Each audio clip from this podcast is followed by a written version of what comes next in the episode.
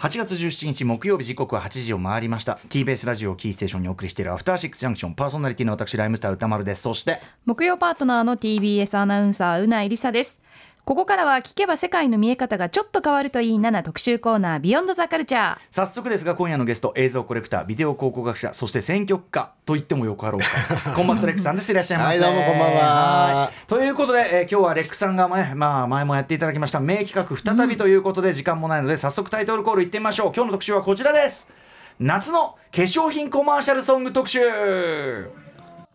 これはちょっとねあの暑苦しい方の、ね、夏ソングですけど ね, ね、はいえー、ツイストのね燃えろいい女ということです、えー、ということでしがつに開催し大好評を博した化粧品 シーエム ソング特集の夏版です。お相手は改めてコンバットレックさんです。はい、よろしくお願いします。よろしくお願いします。前回はそもそも化粧品の シーエム ソングの歴史について、せんきゅうひゃくななじゅういちねんのマックスファクターからななじゅうねんだいの資生堂カネボウの戦い、そしてななじゅうねんだいまつからはちじゅうねんだいしょきの後世を加えた三つどもえ時代について、さらにはちじゅうねんだいなかばからのアイドルの起用まで名曲とともに振り返りました。はい、ということで今日は夏バージョンですけど、はい、まあ基本的には構造はその春の時に言っていただいたその時代の流れっていうのと当然重なるんですよね。そうですね、えっとうん、マックスファクターが最初にいっかいだけやって、うん、資生堂がななじゅうよねんななじゅうごねんと始めて、うん、でななじゅうごねんの、えー、秋からですか秋か冬から、うんうんえー、秋からかカネボウが参戦で、ななじゅうろくねんから資生堂カネボウ構成三つどもえになっていくっていう流れですね、うんうん、でそうはちじゅうねんだいなかばからはアイドルとか企業になったりとか、そうです、ね、もっといけばさっき言ったようにあの先のメールでもありましたけど、まあ、タイアップとか中心になって、そうです、ね、普通に、普通にタイアップソングみたいな感じになってくる、はい、さあということで、えーまあ、春はまあなんかすごい時代の最先端、モデルは歌手に託してということで各社のね、はいまあ、威信をかけた戦いがあったわけですけども、はい、夏ソングなんか特徴とかありますか？夏はね、だから春はその年のモードを半歩先のモード、半年先かいちねんさきの時代の気分を表現するものなんですけど、先端を出すのは春と春です、春、うんうん、そしてその流れを受けて秋、うんまあ、春秋はだからある意味セットに近い感覚、春秋がじゃあそのファッション的なというかな、そういう意味では先端なんだ、そうなんですよ、うんうん、で夏はあのー、そんなにおしゃれも何もないっていうか、まあ、むしろこう裸、うんうん、肌が肌がファッション、あのー、この頃の夏ってあの日焼けするのが良いことだった、ね、まず今と違うのは大きくはそこで、小麦色の肌って、ね、きゅうじゅうねんだいなかばぐらいまでは日本は夏は女性も日焼けした方が良いものとされていて、うんうんうん、今みたいに白い方がいいっていう文化じゃなかったんですよ、うんうん、そうですね、うん、なのであの夏はメインの商品があのファンデーション、うんあの最初資生堂ビューティーケークっていうあの、うんうん、えー、っとねちょっとだから色が濃いやつで、うんうん、で日焼け感を出してる、えっとね汗で崩れない、あそういうこと、うんうんうんうんうん、夏用ファンデーションという汗や水に強いファンデーションというのが真ん中にあって、でその横にアイシャドウとか、まあ、全部汗とかに強いっていうものがあるっていうことなんですよ、うんうんうん、なので、あのー、基本的にはモデルさんは大体水着で真っ黒で、うんうんえっと、そのファンデーションの シーエム ってことなんで、あとサンオイル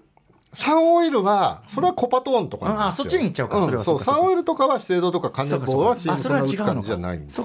どこもだからファンデーションがど真ん中にあって、まあ、それがはちじゅうねんだいなかばぐらいからファンデーションが出尽くして、あのちょっと資生堂ヌーダってあれ出てなかった、資生堂だっけ、ああります、ね、そういうのもあるんですけどね、うんうんうんうん、であとはだから、えー、と例えばあの有名なはちじゅうよねん、うん、めぐみの人の時は、うん、ファンデーションじゃなくてアイシャドウをメインに持ってきたんですよ、ああだから目なんだ、だからめぐみの人なんですよね、あ、はいはい、だから目なんだね、そうですね、うんうんうんはい、まあもちろんラインナップにファンデーションもあるんですけど、うんうんうん、まあみたいな感じで、あの夏とにかく暑いってとこにその暑さに負けないっていうことが大事なんで、うんうんうんはい、暑いってことを表現しなきゃいけない、うんうんで、ただその暑いっていうのを表現だけできればダサくてもいいかっていうとそんなことはないのであ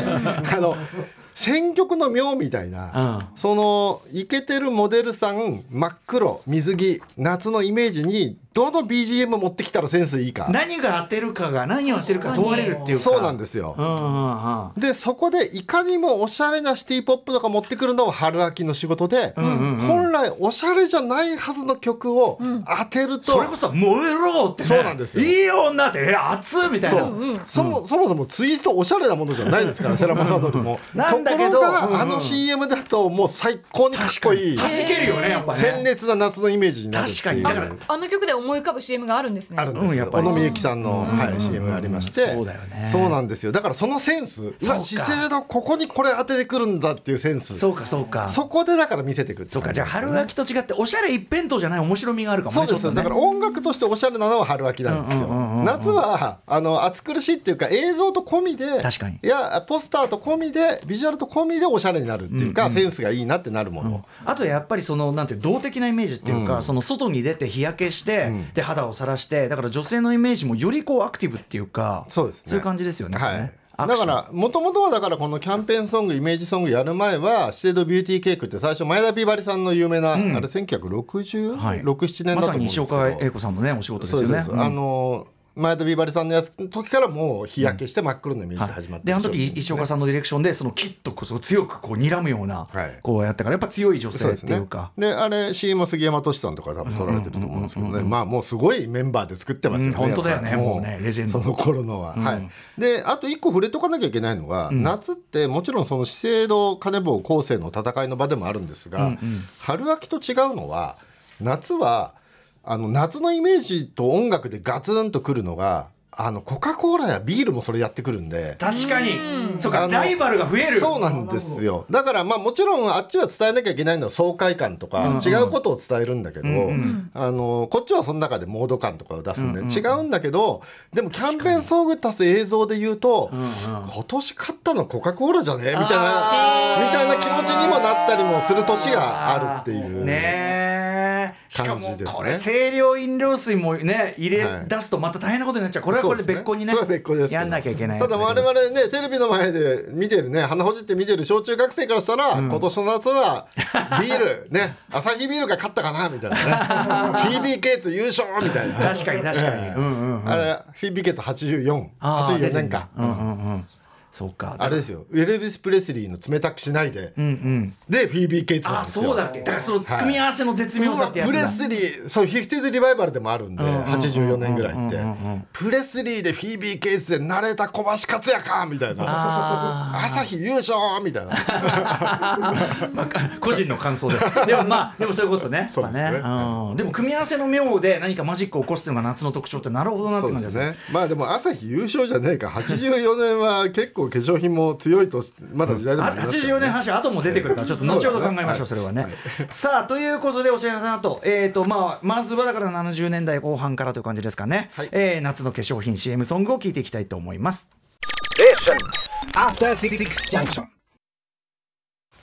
時刻ははちじきゅうふん、生放送でお送りしているアフターシックスジャンクション、今夜は春の化粧品キャンペーンソング特集ということで、ゲストはビデオ考古学者で映像コレクターのコンバットレックさんです。よろしくお願いします。よろしくお願いします。さあということで、えー、いってみましょうね。どの時代から聞き始めましょうか、はい、まあ、まずちょっとざっくりねおさらいがてらあらすじを話しておきますと、うんうんうん、せんきゅうひゃくななじゅういちねん最初に、えーまあ、もちろんねあのコマーシャルの中で歌い込みのコマソンっていうのは各社あったんですよ、うん、あのいかにもコマソンってやつね、うん、あのそうじゃなくて、ね、そうですね、キャンペーンソングとかイメージソングって概念ができたのがせんきゅうひゃくななじゅういちねんマックスファクターの、えー、ジョン・シェパードのサマークリエーション、まあそれこそね夏キャンですよね、うんうん、で曲があって、でこれはすごくヒットもしてし話題にもなったけど一発で終わっちゃったんですよ、うんうん、でななじゅうよねんから資生堂が、えー、ちょっと始める感じ、うん、ななじゅうよねんの春に資生堂がやって、あこれ結構好評だったってね、ななじゅうごねんはもう春夏秋と資生堂がやって、うんうん、でかなんか資生堂がやってるんでこれはいかんってことで、金棒がななじゅうごねんの秋に、うんえー、参戦してきて、うん、ここで、えー、資生堂で金棒がななじゅうごねんの秋に始まる、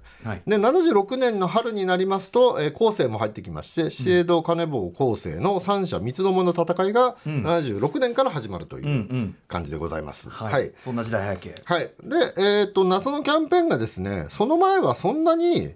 なんかはっきりした夏のイメージっていうのはまだ資生堂さんも手探り、しかもライバルもいないんでああのできてなかったんですけれども、うんうん、えー、っとななじゅうろくねん、しかもねななじゅうろくねんの春に資生堂に対して金棒後世が本格参戦して三者三つどもになるんですけど、うんはい、あのななじゅうろくねん夏は資生堂夏キャンペーンソングないんですよね、うんうん、でそこで、えー、っと金棒が五大五のデビュー曲僕のサラダガール、へー、ね、これを持ってきまして、うんうん、あのこれがまあ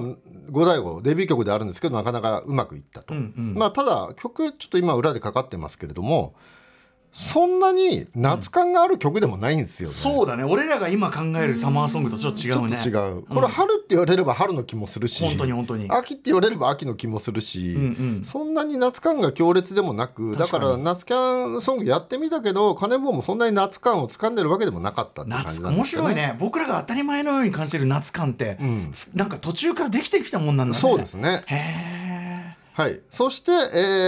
ー、各社ここでさん社ななじゅうろくねんに揃って本格的な戦争が始まるのがななじゅうななねんからになるんですね、はいはい、でななじゅうななねんになると、えー、もうね、えー、資生堂も本腰入れてやってきまして、うん、資生堂が考える夏はこれだっていうのがななじゅうななねんから聞けるようになります、うんうん、はい、じゃあ資生堂がななじゅうななねんの夏ね、えー、本気で夏を考えてみた資生堂が出した夏感の曲いってみましょう、はい、ダウンタウンブギーギバンドでサクセス。はいという感じですね。ここで初めて夏イコール暑苦しいっていうのがいいんじゃないかっていうね、うんうん、まあ、ラテンテイスト、そうですね、ラテンフレーバーの曲で、うんうんうん、しかもダウンタウンブギーギバンドって別におしゃれの代名詞ではないですからね。やっぱね宇崎竜童さんのやっぱ歌はねちょっとセララインっていうか、はい、そうですね、うん、感じだけど、うん、だしまあねダウンタウンブギーギバンドしたらつなぎ着てリーゼントってイメージでロケンロールね、で、うん、サングラスっていう感じなのであの 不良、不良っぽくはありますけどおしゃれではないっていう、うんうん、でもそれがあの資生堂が夏のイメージに当てるとおしゃれになるっていうね、うんうん、そうね、これは発明ですよね。熱ってことなんだな、はいはい、そして、えー、一方のカネボウが何を持ってきたかと言いますと、うん、えーね、これ本当ポスターがいっぱい盗難されて、ね、もんいろいろ問題になりました、はい、夏目雅子さんをモデルにしまして、えー、この曲で参ります、えー、ティナ・チャールズでオークッキーフェイスです。はいということで、まあ、世の中ディスコブームでもありましたんでね、ディスコティックなんで今こちらではね映像を見ながら見てましたけど、あ、まあ、ダウンタウンブギーギバンドのサクセス暑苦しいの大発明ではありますが、こうやってコマーシャルも見てしまうと映像も付きだと夏目雅子優勝って感じですね。これ単に夏目雅子さんが勝っただけではっていうね、うん、まあでもね夏目雅子連れてきたカネボウの勝利だったかもしれませんこの年はね、うん、はい、まだでも黎明期間ありますね。そうですね。ちょっとね、うん、ここが初めて夏に殴り合ったって感じですからね正面からね、はい、例えがはい、はいはい、そして、えー、翌年ななじゅうはちねんですね、うん、ななじゅうはちねんに、えー、資生堂とカネボウがどんな戦いをしたのでしょうか。これも強いですよ。やば、はい、じゃあななじゅうはちねん聞いてみましょう。ななじゅうはちねん資生堂矢沢永吉時間よ止まれ。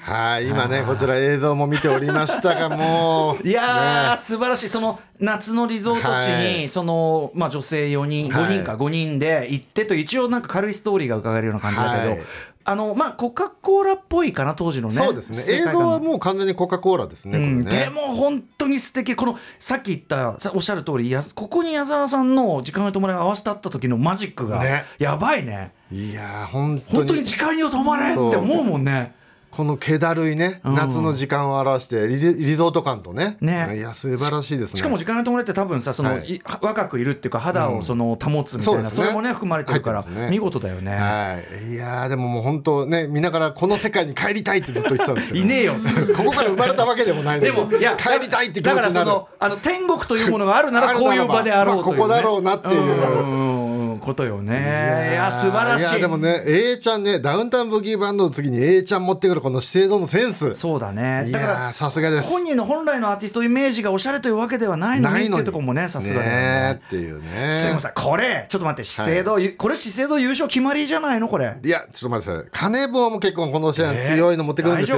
えー、はい、じゃあカネボウは何を持ってきたんでしょうか。サーカスでミスターサマータイム。いやこれね不思議なことにななじゅうはちねんやっぱりカネボウもちょっとリゾート感があるっていうか、う、ね、ちょっと気だるい夏のね午後をイメージして、うん、ミスターサマータイムは歌 詞, あの歌詞のなんかもリゾート地に行ってちょっとフラッとしてしまうっていう話だから ね,、うん、ねなのでもうこれカネボウと資生堂が同じ夏を追ってたってことですよ ね, ねビジョンは近かったってことですよ ね, ねだからこの年の時代の気分であったんでしょうねこれがきっとね。同じとこに行ったっていうのは大半の日本人はでもさそんなリゾート地なんかまだほど、ね、あの手が届かない時期だから。いやいけないいけない。やっぱりあのクイズ番組で優勝しない限り海外行けない。そうだよね。そうだよね、うん。アップダウンクイズとかで優勝しないといけないですから。優勝して森田芳光さんが一人でハワイ行ってひどい目にやったって話だから。だからやっぱイメージとしての夏というね。憧れの夏みたいな。そうですね。はいという。いや名曲。うん、いやでもいい勝負ですねこれね。だんだんいい感じになってきましたね。はい。うん。そしてですね、うん、えー、ななじゅうきゅうねんになるんですかね次がななじゅうきゅうねんの夏、はい、はい、ななじゅうきゅうねんの夏もね、えーまあ、これは熱い戦いでございます、うん、えー、ね前年は同じようなね、えー、ちょっとリゾート感あふれる世界で勝負した資生堂とカネボウでしたが、今年ね、はい、ななじゅうきゅうねんはどんな戦いになったんでしょうか。ではまず資生堂からいってみましょう。ツイストで燃えろいい女。いやいや暑苦しいね。もうこれ今今はこのサマーソングは出ないだろうね。ないですね。暑すぎる、ねうん、もうこれ化粧品に限らず日本で一番暑苦しい曲なんじゃないかっていうか確かにね、うん、あファイヤー感がありますね。やっぱ世良公則の暑苦しさといったらねちょっとかなわないねこれね。かなわないですね。でもさこ れ, これにさ映像つくと小野みゆきさんのねそうなんですよ。おしゃれなんだよね。だからなんだろうね世良公則持ってくんだ姿勢だってセンスの良さっすよねやっぱ ね, ねこれさっきから本当言ってる通りだね。夏はちょっと違うね、うん、地場がね。そうなんですよ。本当だな。もうちょっとおしゃれな曲とかじゃないんだよねやっぱね、うんうん、はい。じゃあ、えー、対するカネボウが何をやってきたんでしょうかと言いますと、はいじゃあ参りましょう。セルジオ・メンデスブラジルはちじゅうはちサマーチャンピオンです。はいということでカネボウはセルジオ・メンデスね、うん、まあそれはね夏でブリーチンでありホットであり、うん、両方表現できるセルメンね。しかも日本、日本語詞なんだね。そうですね、うん、まあ起用する理由も分かりますが、ね、ちなみにこれ浅野ゆう子バージョンもありまして、えー、浅野ゆう子バージョンはまあちょっと小ヒットぐらいはした感じですけど、ねうん、あの シーエム にねあの浅野ゆう子さんあのめちゃくちゃ可愛らしくて素敵で、はい、ただやっぱ シーエム としてのトータルのインパクト、ね、洗練度どれをとってもちょっと資生堂の敵じゃないね。勝てない夏子の夏にはちょっと勝てない感じ、うんまあ、ちなみにでもななじゅうきゅうねんはあの春がですね、うん、資生堂が、えー、ベルサイユのバラとコラボしまして、はいはい、なんかちょっと地味になってしまったんですよ、うんうんうんうん、春キャンが。でカネボウは対するカネボウはえー、布施明君はバラより美しいをぶつけてきまして、だからこれって資生堂がベルバラでやるの分かってて君はバラより美しいって言ってあ、はい、タイトルがもうそうか喧嘩売ってんですよカネボウ。だからカネボウが正面から喧嘩売ったんですよ。そうかそうか日本では珍しいんですよこういうのって。君はバラより美しいって、はい、そういうことか。そういうことなんですよ。ででまあ、こういうことあんまり言うとルッキズム的に良くないのかもしれないですけど、うんうんうん、あの資生堂はベルサイユのバラとコラボで女優さん出してるんですけど、うんうん、カネボウはそこにオリビエ発声をぶつけて、うんうん、君はバラより美しいっていう挑発的なコピー。そうなんですよ。カネボウはだからペプシみたいな感じ。なるほど エムシー ハマーのペプシみたいな感じですよ。攻めるって、ね、攻めるみたいなことやって見事にカネボウが勝ってたんですよね、うんうん、春は。でも夏はやっぱツイストの燃えるようなで資生堂がもう一回勝つっていうね、うんうん、なるほどね。でございますよ。でも素晴らしい戦いですね。ね素晴らしい戦いで、うん、熱くなってきましたよ、はい、戦いがね、うん、これやばいやばいやばい、はい、やばいよ、うんはい、さあじゃあもう続いてもはちじゅうねんだい突入ですか、はい、はちじゅうねんだい突入です、うんえー、じゃあせんきゅうひゃくはちじゅうねん夏、えーね、前年夏子の夏で、えー、資生堂はもう暑苦しいイメージで大成功しましたけどはちじゅうねんは何を持ってきたんでしょうかはちじゅうねんの資生堂はこの曲です。クリスタルキング蜃気楼。はいという感じでございます。まあこれ映像とセットになるとねまあめちゃめちゃかっこいいっていう。本当ですね。しかもクリスタルキングもやっぱりおしゃれのイメージゼロですからね。そうだね、えー、うん裏切りのとか言ってる人たちねでも大都会のちょっとメジャーコードバージョンっていうのかな。そうですね。すごいいいですよ。いやこれ素晴らしいですね、うん、シーエム 最高にかっこいいですね、うんいやだからやっぱりその資生堂のなんだろうね映像モデル音楽のマリアージュで完成するっていう、ね、計算され尽くしてますよね。一、ね、個だけ取ったらこの感じ出ないんだね。そうです。だからここはちじゅうねんまではそのさっきね夏目雅子優勝とか言いましたけど、うんうん、キャンペーンとしてはもう毎年資生堂の圧勝なんですよ、うん、確かにね。やっぱりこの組み合わせでできてるもんなんで夏は、うんうん、春よりも難しいんですよ多分夏の方がね。確かにだからその広告力とかその総合力が出るわけ ね, ね強さが出るので、うんうんうん、やっぱりこれはね、えー、この年ちなみにカネボウは裏でカイバンドビューティフルエネルギーってまあちょっといい曲ではあるんですけどうん、うん、ちょっと爽やか系の曲カイバンドにしてはなんですけ ど, ど、ね、でもさ何にせよさ お,、うん、おしゃれじゃないとこっていう感じがあんのかな。しかもねちょっと洒落た曲なんですよ。カイバンドに洒落た曲やらせてどうすんだって気もするんですけどすいませんね、うん、すいませんねファンの方ね、はいうん、で、えっと、翌はちじゅういちねんは、えっと、資生堂が吉田拓郎サマーピープル、えー、カネボウはスカイ君にクラクラって感じでどっちも割と爽やか系みたいな感じでやったんですけど、うんうんうん、ちょっとねインパクト不足な感じは両者ともにあった感じがはちじゅういちはありました、うんうんうん、はいで、えー、ちょっと飛ばしてじゃあ、はい、飛ばしてはちじゅうにねんに参ります、はい、はちじゅうにねんはですね資生堂は、えー、再び矢沢永吉を起用しまして、うん、ラハイナ、はい、もう一回ねちょっとこれ後ろに流します。はい後ろにちょっと流れてますけども、まあ、曲調も時間よ止まれ系統ね系統でやっぱりリゾート感ですね、うんまあはい、映像とかかっこよかっこいいめちゃくちゃかっこいいかっこよ、はいなんだこのかっこよさで、まあ、完成度もすごい高いし、まあね、あのー、はちじゅうねんだいの初頭の気分もよく表してるとは思うんですけど、うん、この年は初めて夏のキャンペーンではカネボウの方が派手なイメージになったかもしれません。何が来るの、はいえー、はちじゅうにねんカネボウの、えー、キャンペーンソングがこれの曲です。山下久美子赤道小町ドキ。いやはいという感じでこの年初めてカネボウが一矢報いたという感じですかね。まあ、あの映像とかね シーエム クオリティで言ったら資生堂はそれはもう王者の、ね、映像と合わせるともう絶対王者ですからね。あるけど、えー、やっぱこれ赤道小町ドキがやっぱ良すぎだね、はい、ちょっと曲としてちょっとね前回の春の特集を思い起こしていただきたいんですけど、うんうん、なんとなく春キャンで資生堂はああ、えー、割とティンパンあティンパンティンパンじゃねえや、うんえー、とシュガーベイブとか、うんうん、そっち系なんですよね、うんうん、ナイアガラとか、うん、ナイアガラシュガーベイブが資生堂で、えー、とカネボウがでティンパン ワイエムオー 系っていうで、でこれもやっぱテクノポップラインとかね。ここで山下久美子に細野晴臣の曲を歌わせたらどうなるんだろうっていう、うんうんうん、ねちょっとチャレンジをしたっていう。だからここでカネボウが夏キャンの戦い方を一つ覚えた感じがしますよね。確かに確かに。はい、だしちょっとカネボウの強さっていうかね。強さそう、うんうんうん、やっぱ持ってる財産ですからね。確かに確かに。ででもちなみにこの年別に資生堂資生堂カネボウがその専属契約してるわけじゃないんですけど、うんうんうん、シュガーベイブとかね、うん、ワイエムオー と、うん、だからこの年春は資生堂が掟破りのね逆坂本ですよ、うん、ねいけないルージュマジックやってますから。ああそうかそうか、はいうんうんうん、でで夏はカネボウが細野晴臣でちょっと一矢報いたという、うん、なるほどね。 それそんなはちじゅうにねんね戦いが激化しておりますがはいでまあこんな戦いがありましてまあ、ちょっとこのね化粧品戦争でいうとはちじゅうさんねんがねピークなんじゃないかっていうぐらい熱いんですよね。なるほど、うん、はいまずはちじゅうさんねん春がですね、うんえー、資生堂はエポのウフフフで参りましてカネボウは、えー、藤村美貴夢恋人キャンディーズの美貴ちゃんですね、うん、美貴ちゃんで、えー、これは作詞松本隆作曲編曲細野晴臣というので、うんまあ、やっぱりシュガーベイブ系対、えー、ワイエムオー 系っていう戦いが春にありましてで夏の戦いがどうなったかと言いますとじゃあ曲ちょっと聴きましょうか。えー、資生堂はまずこの曲です。ラッツ&スターめぐみの人。いや ー, いやー、ま、最高じゃないですか。まずこのあの、はい、めぐみの人はもう今の人もね知ってるもう言わずと知るだけだから、はい、曲のインパクトもさることながら、はい、映像とセットで見るとこれ初めてまずその海外ロケでその避暑地とかリゾートとかそういうとこを離れて、はい、これはまあ和のイメージ撮ってるのは海外かもしれないけど、はい、和なイメージですよ ね, ですね、はい、で、えー、とズーム使いでこう、はい、目の瞬間にグッてズームするみたいなあの谷系のガチョウの時にやるズームビョビョビョビョビョってズーム ね, ねあのちょっとずつ小刻みにやってからの夜、はいはいはいはい、あれさあれこんなにかっこよくズーム使ったりないよ ね, ねかっこええなこれ本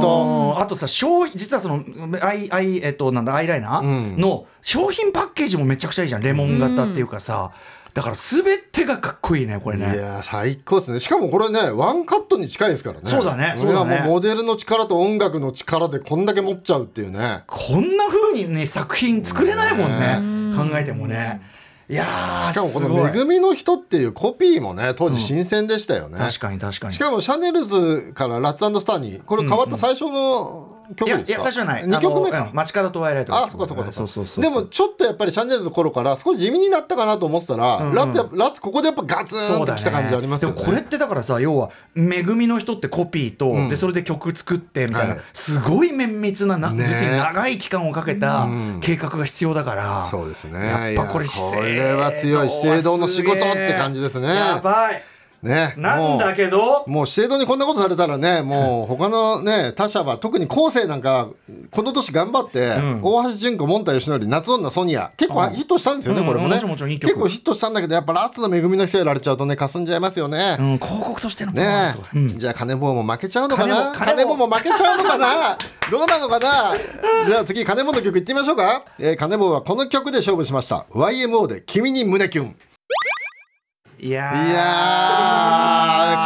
ーこれが出されちゃうとねこれね参った。だからカネボウが培ってきた ワイエムオー その人脈、ね、ついに本丸登場でねえ。いやしかもまあ ワイエムオー 史上でも一番ポップな曲だからそうですね。これはねこれは強かったっすね。あのもうね映像もねカネボウちょっと頑張ってるっていうか、うん、そうそうそうカネボウカネボウにしてはって言ったらすごいだこんな上からなどの立場で上から言ってるんだっていうでもさ俺なんか資生堂の人みたいになってるけどでも ワイエムオー を呼んできてダサいわけにいかないしね、えー、いかないこれはね、うんうん、いやいやこれなかなかねいいやこれは互角の戦いと言っていいんじゃないですかね。そういやすごいね、もうすごい高いレベルの戦いだわ、ね、でもやっぱ資生堂はラッツ映像、うんうん、モデル全部合わさっての勝利、勝利っていうかまあ完成度、うんうん、確かにもう金本は曲一発で勝負してる感じが、ね、だからその赤道小町一発でドッといった感じだよね。そうですね、いった感じやっぱりね。そう完成度としてやっぱ資生堂がすごい高いんですけどね。いやでも君胸キュンってやっぱりさ、うん、サマーソングに求められる全ての要素があるよね。パーフェクトですね、完全だね、うん、もうね本当にすごい。いや素晴らしいですねこれ、うん、はい。まあでもねここでカネボウがはちじゅうにねん赤道小町以降どうもね、うん、夏の戦い方を覚えたぞって感じがね、うんうんうん、しますかね。確かにね、はい、じゃあ時間ありますね。翌年行ってみましょうか。はちじゅうよねん夏、うん、資生堂はこの曲でした。大沢良幸その気ミステイク。はい、ちょっとこれ曲の上に乗っけちゃって、はい、まあね、うん、ちょっとあのホットでねダンサブルな曲でございますけど、うんうん、いやめちゃくちゃかっこいいよ、はい、これかっこいいです、うんうん、だからなんかちょっと今までやってきたのとイメージ変えてきた感じですよね。都会的な方向。あ確かにリゾート界よりはちょっと都会的なイメージの曲なんですよね。確かに確かに確かに、うんうんうん、というのがまあちょっと今までと違う感じの路線が来たなっていうのが、うん、めっちゃかっこいいでも、はい、資生堂でございます、うん、で、えー、カネボウはじゃあ曲聴いていきましょうかね、うんうん、カネボウはね完全に夏の戦い方を覚えました、はい。えー、はちじゅうよねんはこの曲です。中原芽衣子で君たちキウイパパイヤマンゴーだね。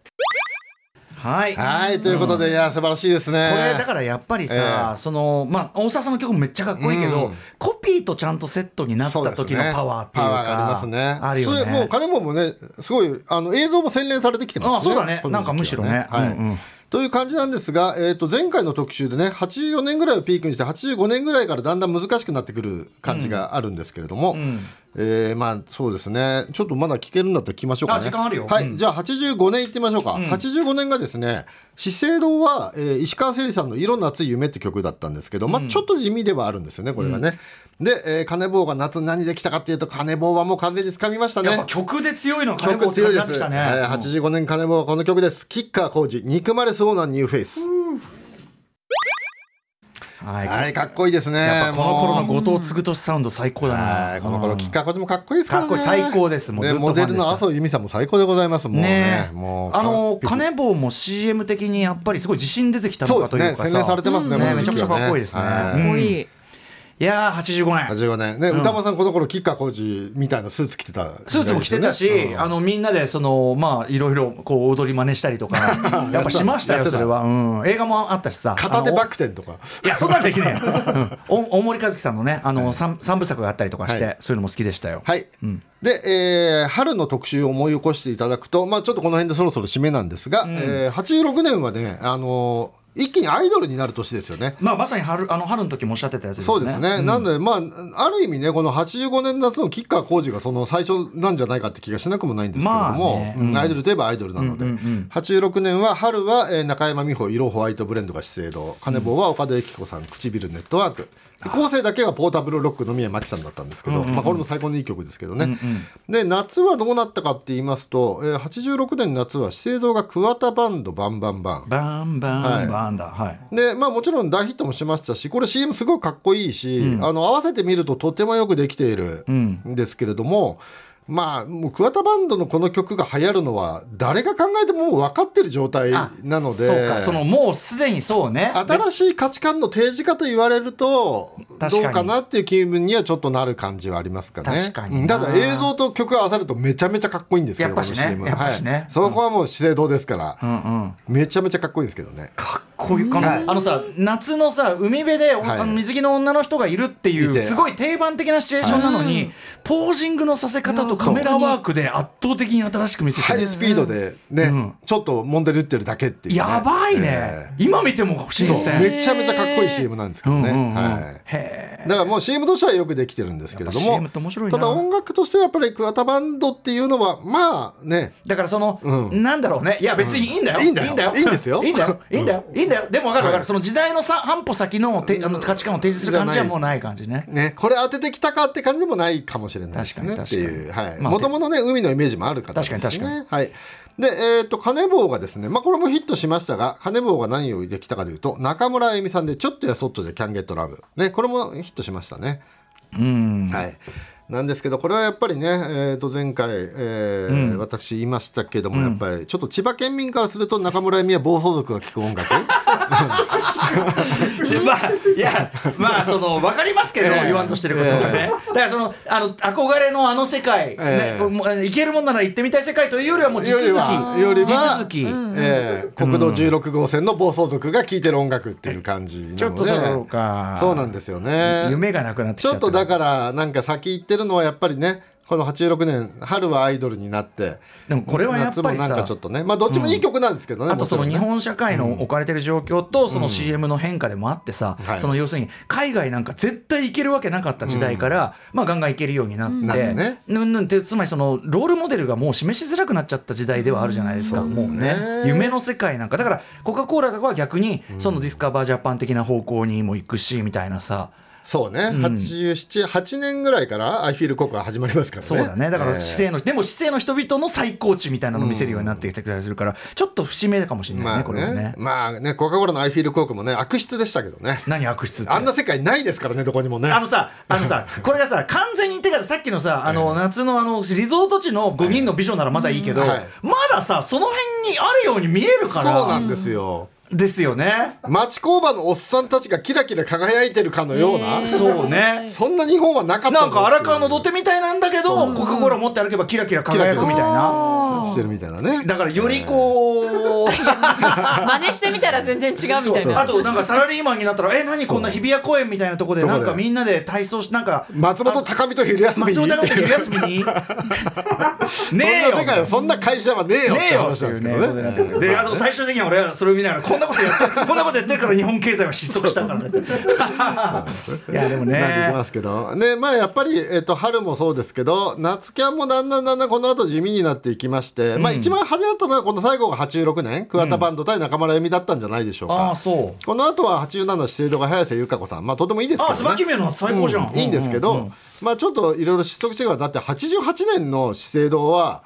プリンセスプリンセスですよ、うん、もうなんか憧れの資生堂じゃなくないこれっていうね、まあねまあね、感じ、まあね、でカネボウは浅香唯シーガールいい曲ですけど、まあまあまあまあ、この年はでも優勝は後世の早見優ゲットアップだったんじゃないかって気がちょっとしますけど、好みだろって気もしますけど、えー、めちゃくちゃかっこいいですけど、ね、俺はそれ言ったら早瀬優香子につまってみたら全然優勝だからまあでももう、もうこの辺になるとまあだいぶねえー、なんかこういうキャンペーンソング自体が、えー、なんかなくなっていくっていう感じでございます、うん、レックさんそろそろ時間近づいてるんですけど、はいですね、これさ、はい、あの夏はだからちょっと分かりました、特殊な磁場だっていうのは分かりましたけど、はいはいはい、あのー、実はだから秋が、まあ、春と並んで、うんまあ、一大なんていうかなキャンペーン時期でもあるじゃないですか、はい、あのー秋もやってくれませんか。秋どうしましょうかね。春に比べるとやや地味なんですよね。本当？秋ってね、うん、でもまあスミレセプテンバーとかさ、まあまあいい曲もありますけどね。シニュアンスしましょうとかさ、ね、あるじゃないですか。秋はでも春に比べるとやや地味かもしれないですよ。ああ本当ですか、うん。冬ってどうなんですか。冬はたまにって感じです。たまに、うんええ、あたまに当たるみたいな、ね、やっぱね、うんあ。ない時もあるっていう感じですかね、うん、冬は。まあ秋冬セットでどうですかじゃあ。秋冬ね、あだからほら化粧品に限らなくてもいいんだ別にもう、まあ、冬が入るとね、うん、A 面で恋をしたとか来ますからね あ, あれ冬ですからね、うんうんまあ、ちょっとご検討くださいちょっとね、はい、あのこのあの特集をやるのもね、まあ、あの楽しいからむ難かるレックさんもね説得するまでは大変で、ね、でも最高だったらまた勉強になるし、えー、ありがとうございます、はいえー、ということでレックさんレックさんのお知らせ事なんかありますか。いや特にないです何もありませんまあまあこの番組も引き続きよろしくお願いします、えー、ということですかね、えー、ということで今夜は夏の化粧品キャンペーンソング特集をお送りしました。コンバットレックさんでした。ありがとうございました。はい、どうもありがとうございました。